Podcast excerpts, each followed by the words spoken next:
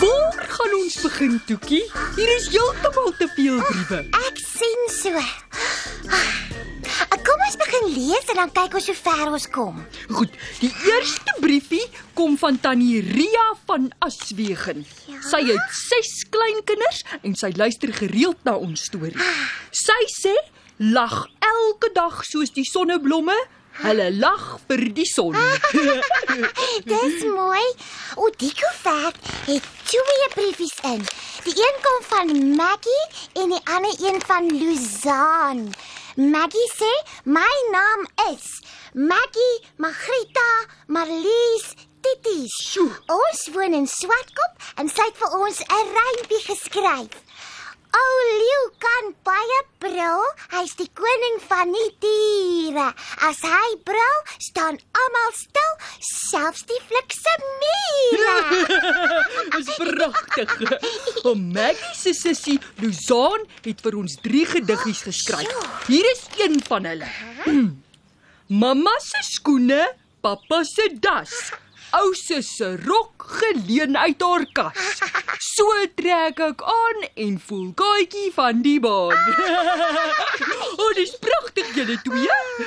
O, en die, die, die volgende twee briewe kom van Elsa Moller, Elsa Pietetoi, Jolandi Wit en Daphne Ward. Hulle luister elke aand na ons.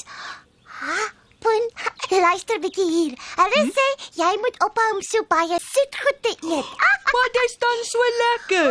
ja, maar hulle sê dit is baie ongesond. Ag, dankie vir julle lekker dik brief. Hierdie brief kom uit Bloemfontein. Dit kom van J Jantjies. Ah, Onthou jy hy het al geskryf, um, ja, ja. maar maar die keer het Dirk saam geskryf. Ah? Hulle kan nie wag dat die dag moet verbygaan nie sodat hulle na ons storie kan luister. en hulle sê ons is soos vriende vir hulle. Jippie! Ooh, die brief is vol helder ballonne geteken. Dit kom van uh, Charles Coetzee. Hy is 10 jaar oud en in graad 4. Hy hou van groen en blou, maar sy gunsteling kleur is rooi. Myne ook, vriend. Ooh, kyk die mooi prentjies. Al twee prentjies het 'n huisie op en blomme en skoenlappers. Van wie af kom dit? Die een kom van Junette Koning. Sy is 5 jaar oud en sy bly op Brei. En die ander een? Ah, dit kom van haar sussie, Marisha te Koning. Sy is 7 jaar oud en in graad 1. Ag, baie dankie sussies te Koning. Hæ? Ek glo dit nie. Ja? Hierdie koevert het 1 2 3 4 5 6 7 8 9 10 11 12 13 14 15 16 17 briefies in. Wat? Van wie af kom dit? Ehm uh, die een brief sê my naam is Neil Feyeren. 'n Maatjie in my klas het voorgestel dat ons vir julle 'n brief skryf en nou gebruik ons juffrou dit sommer as deel van die Afrikaanse huiswerk. Ek is 10 jaar oud en in graad 4. Ek gaan na 'n Engelse skool toe. Engels. Ai, ja, kyk jy op die agterkant van die koevert. Grade 4 klas. Riverview Prep School Malelaan. So die hele klas het vir ons briefies geskryf. Dit lyk my so. Kom, kom ons begin. Ons moet vir elke maatjie dankie sê. Ja, ja, ja, kom ons lees elkeen se naam en dan kan ons later mooi rustig deur al die briefies van die graad 4 klas lees. Dis die eerste keer wat 'n hele klas vir ons skryf. En dit as deel van hulle huiswerk. Wel, die mooi rooi brief kom van Matthys Kaywood. Sy pa is 'n steenmaker. Laat weet ons bietjie hoe mense stene maak, Matthys. Ja, en en van wie af kom daardie brief? Hmm, die een kom van Corlizema de Jager. Die een van Lara. Ah. En sy wil 'n veearts word as sy groot is. Ooh, en en die een kom van Jade en die ander een van Jamie. Ag, dit is so jammer ons kan nie almal se briefies hardop lees nie. Ag, toe maar ons sal hulle net nou mooi stadig lees. Ja, maar dan gaan ons maatjies al slaap. Ag, ek is seker hulle sal verstaan, Poen. Onthou, ons program mag nie te lank wees nie. Hm, seker. Oh, hier is nog briefies van ons maatjies in Riverview Prep Skool. Ja? Hulle is Mohammed Riza, Jani Nel, Kaya Silinda, Nicole en Stefanie. en en die briewe kom van Willie Engelbrecht, Uwetu, Dusty en Ingrid Nzangu.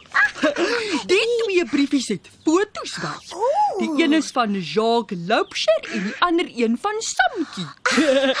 Dankie juffrou Human. Ons dink dit was 'n idee dat al ons maatjies vir ons kon skryf. Ja, dankie julle. O, vanaand gee ons sommer 'n ekstra stywe druk. En 'n baie groot soen. Ja, ja, ja. Ah! Met Tannie Renske, dis altyd lekker om saam met Tannie na die winkelsentrum toe te gaan. Hoekom poen? As dit net ek en Toekie is, né, dan mag ons net venster koop doen. As ek by 'n winkel wil ingaan, dan sê sy, "Onthou net, ons gaan niks koop nie, poe." Is nie Poen. Is Toekie. Tannie Renske is nie so streng soos jy nie. Dis net omdat ek weet dat as jy iets sien wat jy wil hê, jy aanhou en aanhou daaroor. En ek hou nie van 'n geneel in my ore nie. Wat 'n kaneel het jy in jou ore? Nee, 'n geneel in my ore. Dit is as iemand aanhoudend kla. O. So ek kla omdat ek nie iets kan kry nie en jy kla omdat ek kla. Ja, net so. Ons is nou amper by die winkelsentrum. Ek wonder of ek onder die dak of buite moet parkeer. Wat s'ie verskil? Behalwe dat die onderdakparkering onder 'n dak is en die buiteparkering nie. Welpoen vir die onderdakparkering kry jy mense kaartjie wat jy moet betaal voor jy weer kan ry. O, ons het al daarvan geleer. Ja. Onthou jy daar die eerste ja. keer wat ons na 'n winkelsentrum toe gekom het met die brombonie? Ek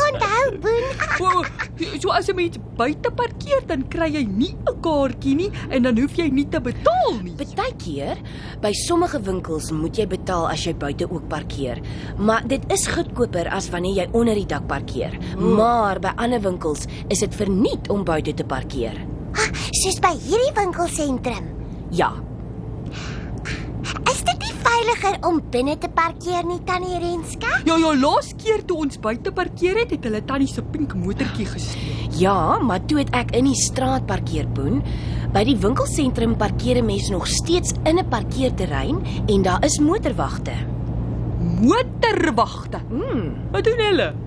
Wel, hulle hou wag oor die motors. Met ander woorde, terwyl ons in die winkelsentrum is, dan pas hulle ons karre op. Hulle kyk dat niemand daarmee peter nie en dat niemand dit steel nie. O, Dit is baie oulik van hulle. tannie Renske, parkeer buite sodat ek kan sien hoe 'n motorwag lyk. Goed, Boen.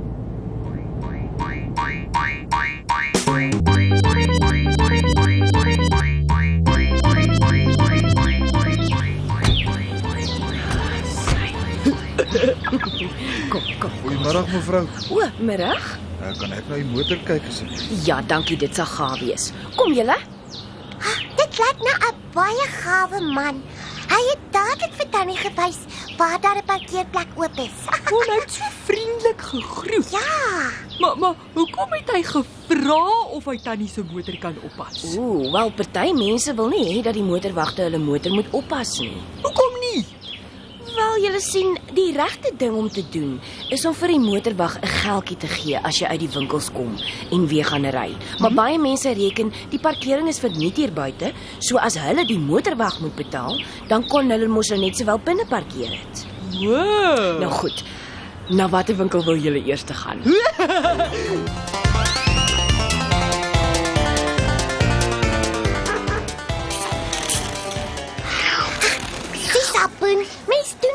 nie.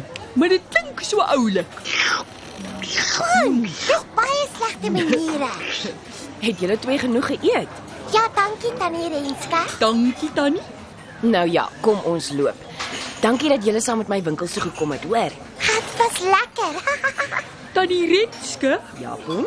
tannie ek wil net eers goue koeldrank koop voor ons na die motor toe gaan. maar jy het dan nou net jou koeldrank opgedrink, Boen. Jy kan nie alweer dors wees nie. Die koeldrank is nie vir my nie, Toekie. Nou vir wie is dit dan? Dit is vir daardie vriendelike motorwag daar buite wat tannie Renske se motortjie opgepas het. O, Hoekom gaan jy vir hom 'n koeldrank koop, Boen? Ek gaan vir hom geld gee om dankie te sê. Ek weet tannie, maar hy staan die hele tyd daar in die son en hy kry seker warm. So hy seker dors. Ag, Boen, jy is 'n goeie blonkie. Dankie tannie Renske. Kom, kom ons gaan koop vir die motorwag 'n lekker koue koeldrank.